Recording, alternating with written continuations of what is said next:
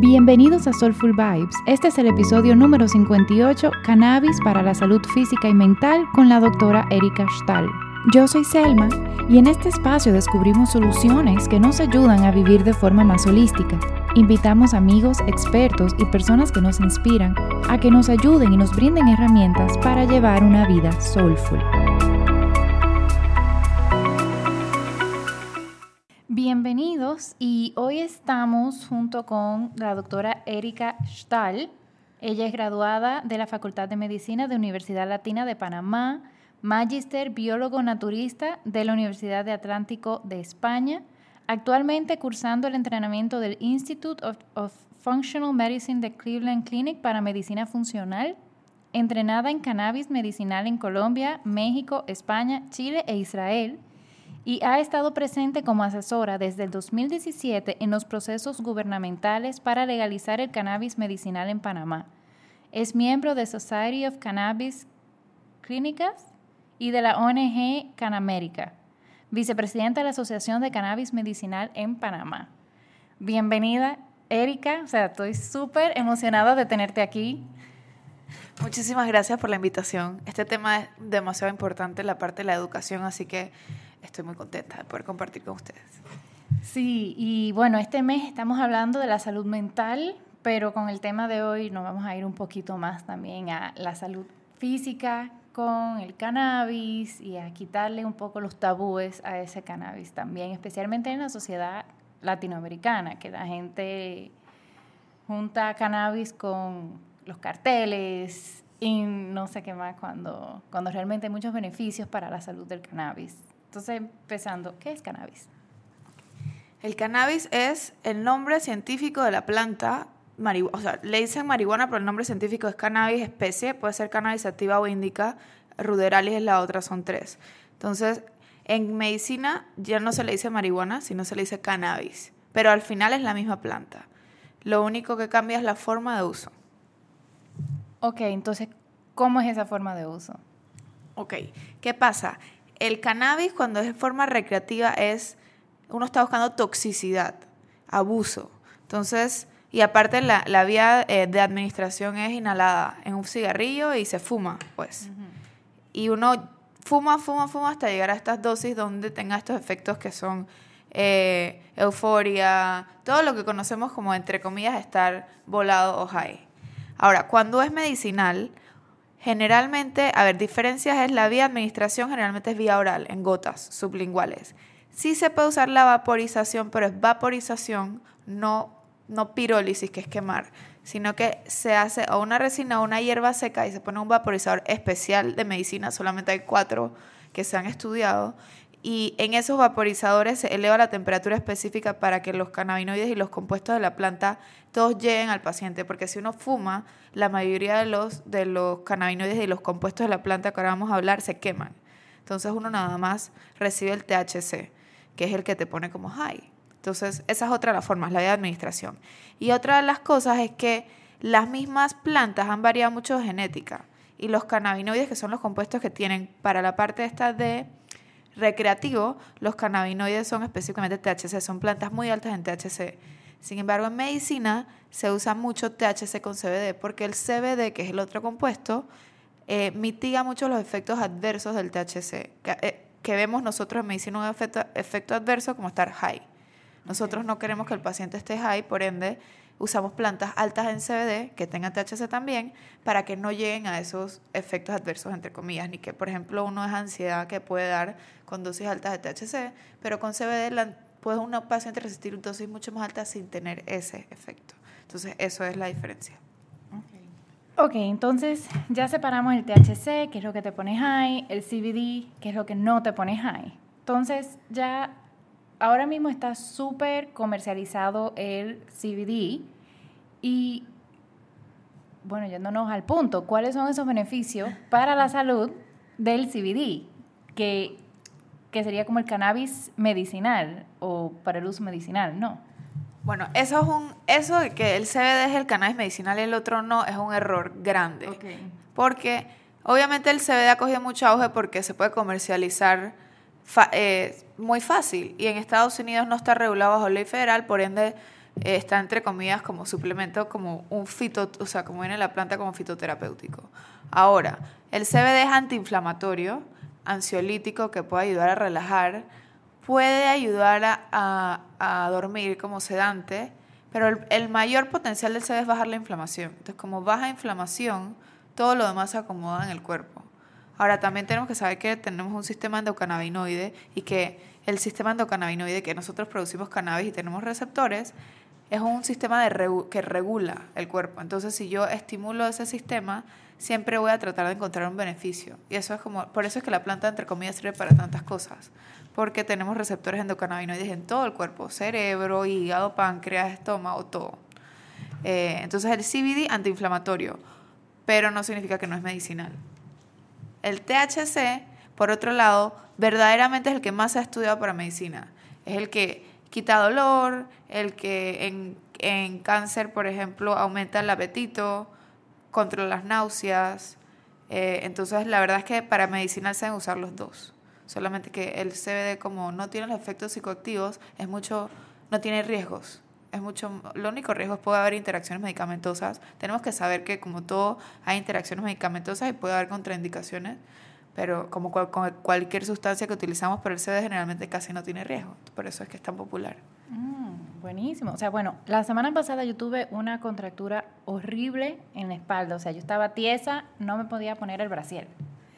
Y, y los primeros días, lo primero que yo hice fue, bueno, acupuntura, aceite y me unté un ungüento, bueno, de los que venden en Pro Health Shop, de árnica con CBD y me comí un poquito también de CBD, que ayudó a calmar el dolor, pero no lo suficiente. Y al final terminé yendo a medicinas que me terminaron, dieron, me terminaron dando unas pastillas tan fuertes que yo preferí al final ya quedarme con el dolor, porque más malestar me dieron las pastillas que el dolor. Claro. Claro, lo que pasa también que tenemos que tener claro con cannabis es que el cannabis no es una medicamento de primera línea. Cuando ya la usas como medicamento, en la mayoría de las guías eh, de los países donde ya está regulado, para poderlo usar tienes que estar seguro que tuviste fracaso con tratamiento mm. convencional. Eh, yo personalmente, por lo que estoy hasta ahora, pienso que más adelante, cuando haya más evidencia científica, ya no va a ser así, pero por ahora generalmente en los países donde se, se legaliza y en los protocolos como se puede usar es cuando ya ni, las otras cosas no, funcionan. Exacto. Y entonces para, vamos a decir para la mente, porque para físicamente es antiinflamatorio y todos esos beneficios que nos acabas de contar. ¿Cuál es el beneficio del cannabis CBD para la mente? Ok, aquí ya nos vamos a un terreno gris, porque ¿qué pasa? Como médico, uno, uno tiene que basarse en evidencia científica, pero, y en evidencia científica no existe todavía estudios de que el CBD o el THC funcionen para la salud mental. Es más, el THC tiene eh, evidencia negativa, pues porque sí tiene como efecto adverso si uno se intoxica, que no pasa generalmente cuando uno lo hace como medicamento porque las dosis son controladas y uno se va adaptando, pero una persona que abusa del THC sí puede tener paranoia y puede tener ansiedad. Por eso, el, el THC, por ejemplo, es ansiolítico, que es que baja la ansiedad, a, unas dosis bajas, pero a dosis altas te produce ansiedad. Entonces, y si lo usas sin CBD te produce más ansiedad.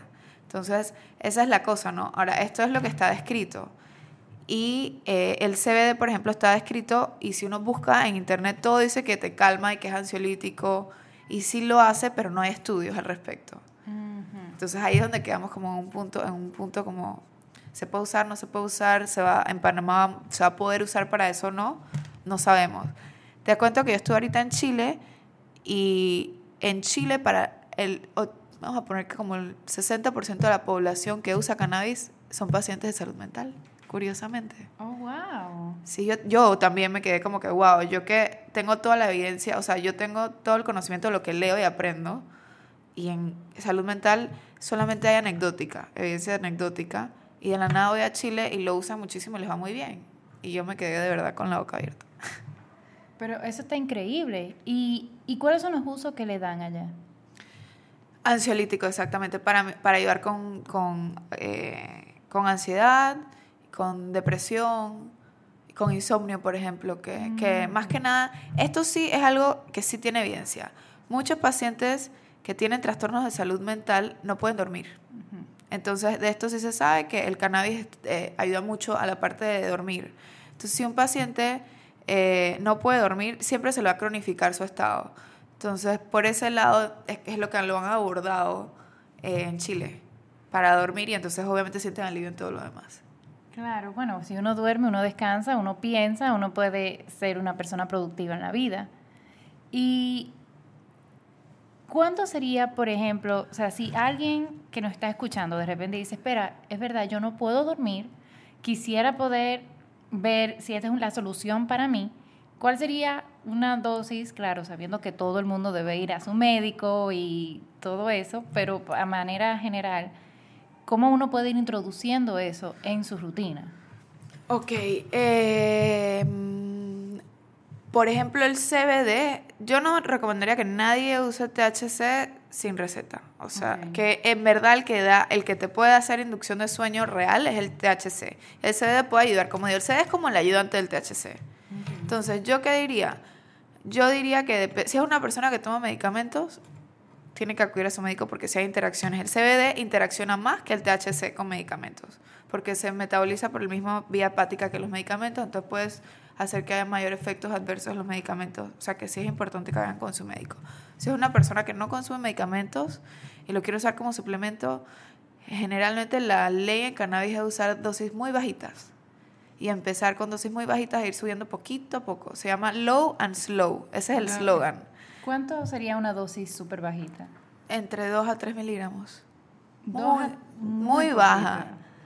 2 a 3 miligramos. Sí, porque ¿qué pasa? También hay una cosa, el CD como no tiene efecto adverso, esto lo he visto por marketing, los goteros dicen eh, medio gotero, 25 miligramos, o, o, 20, o 35 o 40 miligramos. La verdad es que no necesita, si empiezas con 2 o 3 miligramos y vas subiendo, quizás encuentres que tu dosis con 10 es suficiente y tienes los efectos que necesitas.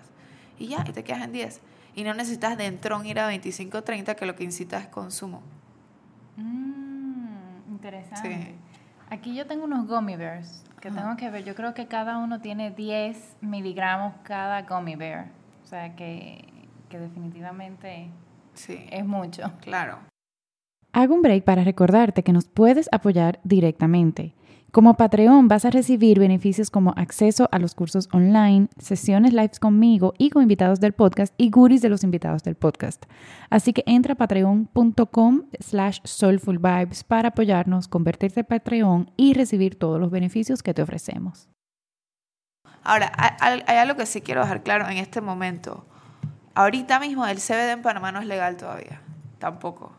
¿El CBD? No, el CBD no es legal. ¿Pero y cómo lo venden? Buena pregunta. Pero si tú te vas a la ley, el CD no es legal. ¿Por qué? Porque está dentro de la planta del cannabis y todavía eso no, en Panamá no se ha separado. Entonces, en Panamá por ley todo lo que viene del cannabis no es legal. Oh, y eh, sacaron un decreto en el 2018 el Ministerio de que el CBD era una sustancia controlada por el Ministerio de Salud. Pero si te digo algo, en el, en el cosa está lo de sopiclona, que es para dormir, y el lado de misoprostol, que es un abortivo. Entonces, tenemos esa sustancia en esa lista. El ministerio todavía no le ha dado eh, registro a ningún CBD. O sea, que vender algo aquí que no te registro no es legal. Entonces, estamos en un margen ahí como que gris. Sí. Que no debería ser así, ojo. O sea, somos el único país que es así. Bueno, no, Dominicana está en lo mismo. Bueno, o sea. pero curiosamente Latinoamérica ha avanzado mucho. Latinoamérica es el país que ahorita mismo, el, el país no, como el, el, el, grupo de países que más, América, pues, que más está avanzando en todo lo de cannabis, curiosamente. Oh, Eso me, me, emociona mucho en realidad. Yo al principio era, o sea, confieso que yo era como muy distante con el cannabis, con el CBD, con todo eso, hasta que poco a poco, o sea, yo empecé, no lo uso siempre, ojo, pero hay veces que sufro de ansiedad, o sea, yo sufro de bruxismo, que eso hace que yo no duerma bien. Entonces, a veces para dormir, en tiempos que estoy muy estresada, utilizo CBD como para, para ayuda para dormir. ¿Y cómo te va? Excelente. Claro, claro. Pero es que ahí, aquí es donde está todo como la, el paradigma, la disyuntiva es que nosotros como clínicos necesitamos evidencia. Y ahorita mismo la experiencia y las anécdotas de los pacientes están llevando la, la evidencia, o sea, está mucho más avanzado. Pero ya si nos ponemos, si vemos esto desde el enfoque de la historia de la planta, la planta ha estado con nosotros como sociedad desde hace más de 6.000 años. Eh, no solamente como medicina, fue una de las primeras medicinas en Asia, aparte también en la evolución de la, de la humanidad como, como parte de sus ritos, por ejemplo en, en India, en, desde el Atarbata tienen escritos que usaban cannabis, tienen una vía que se llama Bang, que es con cannabis y almendras, pero para intoxicarte. eh, y aparte, en, medicina china se usaba muchísimo. La ayurveda tiene más de, creo que 35 o, más o menos por ahí, preparaciones con cannabis. O sea, ayurveda del cannabis como ve otra planta cualquiera. Entonces, es una planta que ha estado en contacto con nosotros y que solamente se ha distanciado del ser humano por 60 años. Entonces, realmente es una planta muy segura, si se usa bien. Es que es el key, o sea, si se usa bien. Y si nos vamos un, un poco a la ayurveda, eh, los libros que sí se van por, el, por la forma más eh, segura, en realidad, bueno, se refieren a marihuana con combinación con THC, que eso provoca más desbalance en bata. Oh. Y al único que más o menos le podría beneficiar es un poco a pita para bajar la intensidad, eh, pero a CAFA tampoco, porque a CAFA lo pone más sedentario, o sea, lo pone así como, como en el sofá, súper eh, como laid back, así. Em, pero sí, no, este tema a mí me encanta. Qué interesante, qué interesante. Eh, Hay una pregunta que nos hicieron aquí en las redes sociales, que es si la marihuana ayuda a mejorar la salud mental de un individuo. Bueno, justo lo que hablábamos. Eh, no hay evidencia respecto de eso. Em, lo que sí hay es anécdotas de que, de que te puede ayudar en la parte, si ayuda en la parte del sueño y ayuda a tranquilizar, puedes pensar mejor. Ahora, si ya nos vamos un poco más a la parte eh, creativa, pero es que en la parte de la creatividad y todo lo demás ya nos pasamos a un punto de, de uso de intoxicante, o sea, recreativo. Sí, y en realidad uno puede quizá encontrar la misma motivación en la creatividad con meditación o con relajación. Y con otras cosas. Entonces, yo pienso que más en la parte bioquímica de balancear el cuerpo y, antiinflamatorio, pero no tanto así como que me ayuda en la parte mental específica, sino como me ayudan otras cosas, yo estoy más tranquilo. Exacto.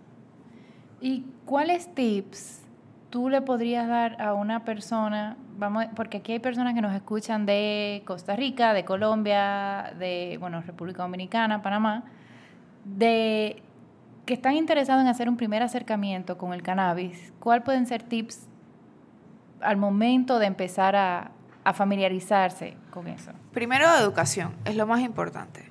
Hay que leer, hay que saber que tenemos que escuchar cosas como estas, preguntar, buscar especialistas en su país y a ir a una cita. O sea, todas las preguntas que tengas es mejor que las discutas con una persona especialista en el tema antes de tomar la decisión de utilizarlo y ver si verdaderamente está indicado o no. Porque como te puede ayudar en muchas cosas, sí podría empeorar. Pues si uno lo usa pues con la parte intoxicante. Claro. Y bueno, ya tú nos hiciste algunos tips de personas que sí lo quieren usar, pero como, como auto, no como automedicamento, pero quizá para apoyarse en alguna parte. Además del sueño, hay otro factor donde se pueda apoyar que no necesite necesariamente ir a un médico? Pues el CBD solito como antiinflamatorio me parece genial. Por ejemplo, eh, personas que hacen mucho ejercicio y se sienten fatigadas, el CBD va muy bien. Eh, para los adultos mayores en tópico, ahí sí puede ser una crema que tenga los dos THC y CBD, porque por tópico no llega, por más de que uno se ponga, no, la absorción de piel no es suficiente como para que uno se intoxique. Entonces, funciona muy bien en articulaciones las cremas tópicas para los dolores mm. artríticos, por ejemplo. Ah, y para dolores en general. En mi caso, yo lo usé con mi abuelita en su postoperatorio. Mi abuelita tiene 76 años y le, operaron el, el brazo. Y yo le puse una crema y ella tiene movilidad completa y no tuvo que hacer fisioterapia.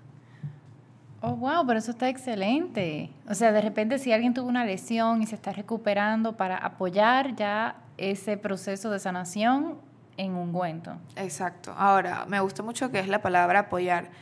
Por ahora, siempre tenemos que ver cannabis como un apoyo a todo lo demás, no como un sustituto que mucha gente trata de que sea sustituto. Eh, es un apoyo. Claro. Em, no, definitivamente esta conversación está súper cool. Eh, y si fuera por mí, seguiríamos hablando y hablando y hablando y hablando. ¿Dónde la gente te puede encontrar? Eh, a mí me puede encontrar en redes en Cambia y Sana y yo atiendo en Clínica Pinzón. Mi especialidad, yo sé de cannabis porque mi especialidad es naturopatía y me ha tocado aprender de todas las plantas y esta me pareció fascinante. Eh, pero yo hago medicina, se dice complementaria porque te digo, no es una o la otra, la medicina es una sola, solamente es la forma como uno analiza la enfermedad, cómo uno analiza la salud y con qué decide tratarla. Entonces yo trato con plantas, suplementación, nutrientes, otras cosas. Si se necesita medicina se usa, pero trato también de evitarla. Y por último y no menos importante, una pregunta que siempre le hacemos a todos nuestros invitados es, ¿cuáles son esas tres cosas que tú haces para tener una vida soulful? Qué emoción. Ok, tres cosas. Para mí, la, la relación con la, con la comida. Para mí es muy importante ya que los alimentos son no es solamente calorías, sino es información y dependiendo de cómo de lo que uno come, así mismo tiene energía, tiene ganas de vivir, tiene ganas de hacer cosas, o sea que para mí la alimentación es clave. Eh, la otra, realmente estar presente y disfrutar los momentos. Eh, algo peculiar, eh, por ejemplo, me encanta en las mañanas abrazar a mi esposo conscientemente y estar segura como que, ok, mi esposo está aquí y como que estoy muy feliz de estar al lado de él esas cosas me hacen como, como a partir de ese momento en el día estoy como, como grounded, como presente. Y otra cosa, em, mi mascota. Ay, darle, hacerle cariñitos a mi mascota. Nosotros próximamente estaremos adoptando un perro, así que te voy a entender en pocos, en pocos días. Bueno, no, en varias semanas, pero sí. Ay, sí, mi gatito. Erika, muchísimas gracias de nuevo por acompañarnos. De verdad que fue súper educacional. Quitó algunas dudas que yo tenía. Yo espero que a los que nos estén escuchando también les hayan quitado las dudas. Eh, muchísimas gracias por escucharnos. Si tienen alguna pregunta, tenemos eh, un, en el link de nuestro perfil en Instagram, nosotros tenemos un formulario que nos pueden hacer cualquier pregunta y comentario, o si quieren que invitemos a alguien, también lo pueden hacer por ahí. Y nos pueden también visitar a nuestra página web soulfulvibes.com, que ahí ponemos artículos y más cosas. Así que muchas gracias por escuchar. Namaste.